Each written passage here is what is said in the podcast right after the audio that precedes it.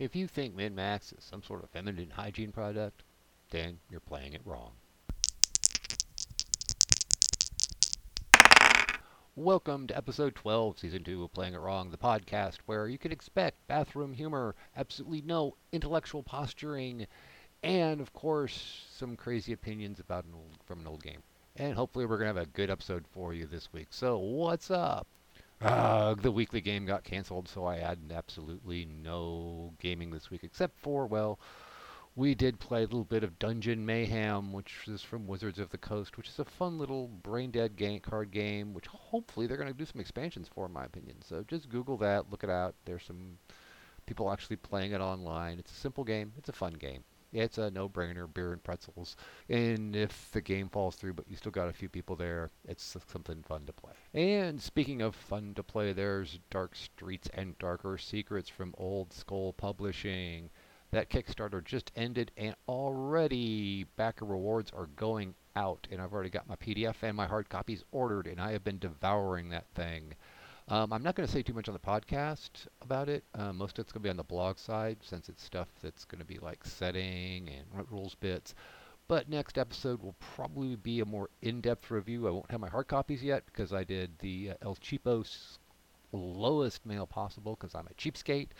But I got my PDF and I will definitely give y'all some uh, good insight on that and a little bit of background of how come I kind of like the urban fantasy stuff. Uh, okay, I like the urban fantasy stuff, but I'm not emo goth, okay? So get over that. So that's kind of what's going on in my gaming scene right now. I've got a few other things in the works that should be popping up very soon that I'm going to start yakking about. But that's for later on. But what is this episode about? This episode is about taking your monster manual and throwing it away. Well, not really throwing it away, but using it a little different. This whole idea came about with me uh, just surfing online, various groups and everything, and seeing lots of folks playing with their kids. And then their kids go and they run their first game. And the neat thing about the kids running the game is they kind of ignore the monster manuals. And maybe us old time gamers just sort of got these things as a crutch and are so inbred that this is what an orc is, this is what a troll is, this is what a dragon is, blah, blah, blah, blah, blah, blah, that, well, we don't make that many interesting monsters. And so many times when we try to make interesting monsters, we try to make, well, killer monsters, icky monsters, and, well, monsters, okay? So I began thinking, and I'll do this disclaimer right now, I have no kids. But I did some thinking, and I just thought the best way to try to do that is kind of throw away the monster manual. Not the whole thing, not every monster book you've got, but ignore the crunchy bits. Ignore the monster stat blocks and just read the fluff and make the monster. And then, you know, just make it. You know, so often we say that rules are guidelines, but you know, the monster manual's guidelines too. So a monster doesn't have to always do lots of damage. It can do other things to annoy players, like making things difficult for them to move around, illusions, all that sort of stuff. Make them interesting, not necessarily deadly. Not only does it make the game more interesting and liven things up, as a general rule, as a game master, it's going to make your life a little easier, especially if you're playing like third edition or later that has huge monster box compared to, oh, earlier editions like White Box or Swords and Wizardry or Labyrinth Lord. You've got these huge monster stat blocks that everything they can do. Put that crap aside! Roll the dice, play, get the game moving. Well, not only all that, but it's really fun to see the look on, especially when I made that min max joke at the beginning, at those rules lawyers or the folks you know them, you've ha- you've gamed with them. They're the guy that memorizes the monster manual. They know the AC hit points and abilities of every monster in there. And when something pops up that's not exactly right, they have this deer in the headlights look. And, well, sometimes they get mad. Sometimes they think the DM's cheating. But hey, it's just a game. And that's one thing that I think that all gamers have in common, no matter, especially if you've been doing it for years and years, you still want to be amazed and challenged, not yeah, just crunching numbers to uh, have a better set of numbers than the numbers that were being thrown at you or rolling the dice better. You, you know what I mean. There have been lots and lots of blog posts and books and everything else on this very same topic, and it's something that, you know, that maybe sometimes we need to go back and revisit of make the monsters interesting, make them simple for the GM to use, and make them challenging for the players and yeah, that's kind of what I'm doing here. So with that, I'm going to tell you, go ahead, just kind of ignore big hunks of the monster manual and uh, make your own monsters, or make the monsters there your own. Haha, how about that? Yeah. And with that, gentle listeners, we are going to move right along to reading from the Little Brown Books. I know this has been a short episode, but hey, it's long enough to cover the subject, so I don't want to bore you. But anyway, I did say last time that we were going to stop and we were going to read just about orcs this time from Volume 2, Monsters and Treasure of the Little Brown Books, the original edition of D&D, because orcs are such a what do I want to say? A stock monster, a normal monster. All right, so let's start off on orcs. So let's start off with a little fluff paragraph, which is pretty much not that interesting, except when you get talked down to when found in their lair, it will be either be a co- cave complex, a, a dungeon, or a village. Basically a 50-50 chance. Orc villages. The cave complex will be guarded by sentries. Duh. A village will have a ditch and palisades, and a light catapult per 50 orcs. Yes, orcs will have a catapult. And a high central tower of some kind. Orcs found in a cave will possibly have strong leader protector types, as will in those villages. I'm just thinking having the player characters run across an orc village that actually has defenses built in, like a catapult.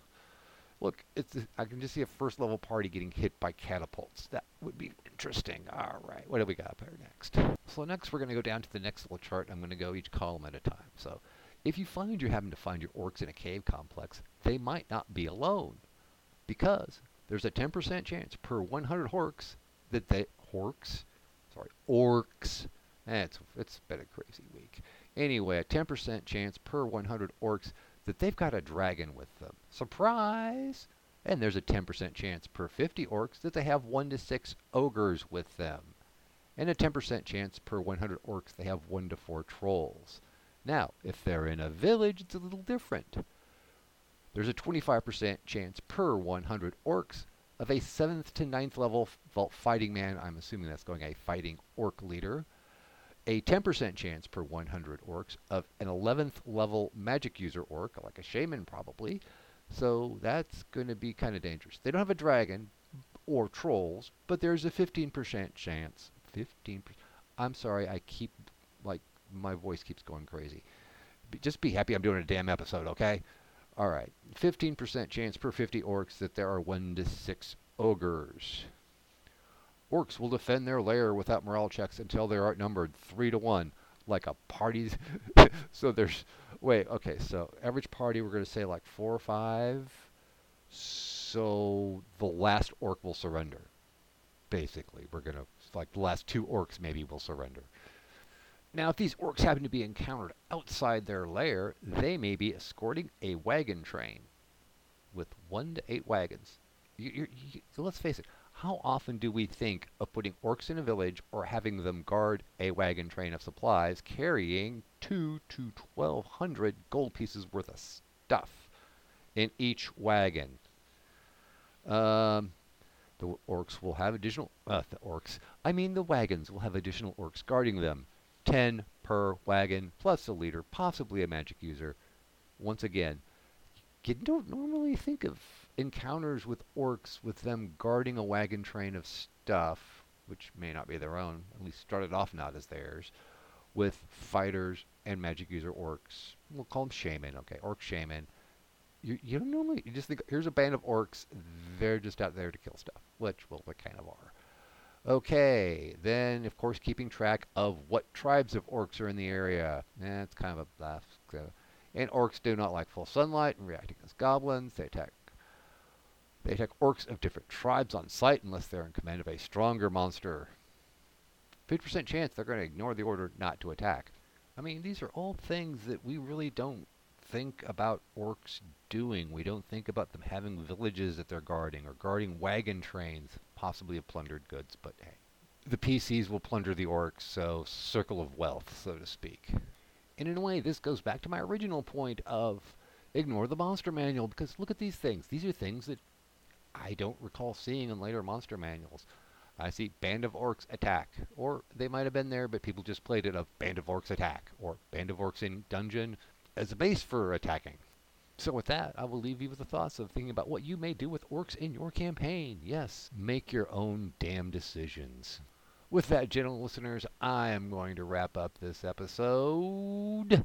So, what am I going to have to say? Uh, stay tuned next week. I will probably do more a eh, probably do a review of Dark Streets and Darker Secrets and rant a whole thing about urban fantasy and how much fun it can be, or at least how I find it fun.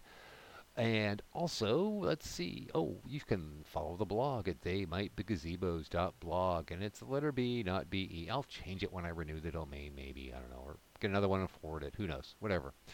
Uh, find us on Facebook at They Might Gazebos, spelled correctly. And of course, if you want to leave us a message and you're listening on the Anchor app, go ahead and leave us a message. Or if you're not listening on the Anchor app, hey, you can use email and email us at magicpigmedia at gmail.com.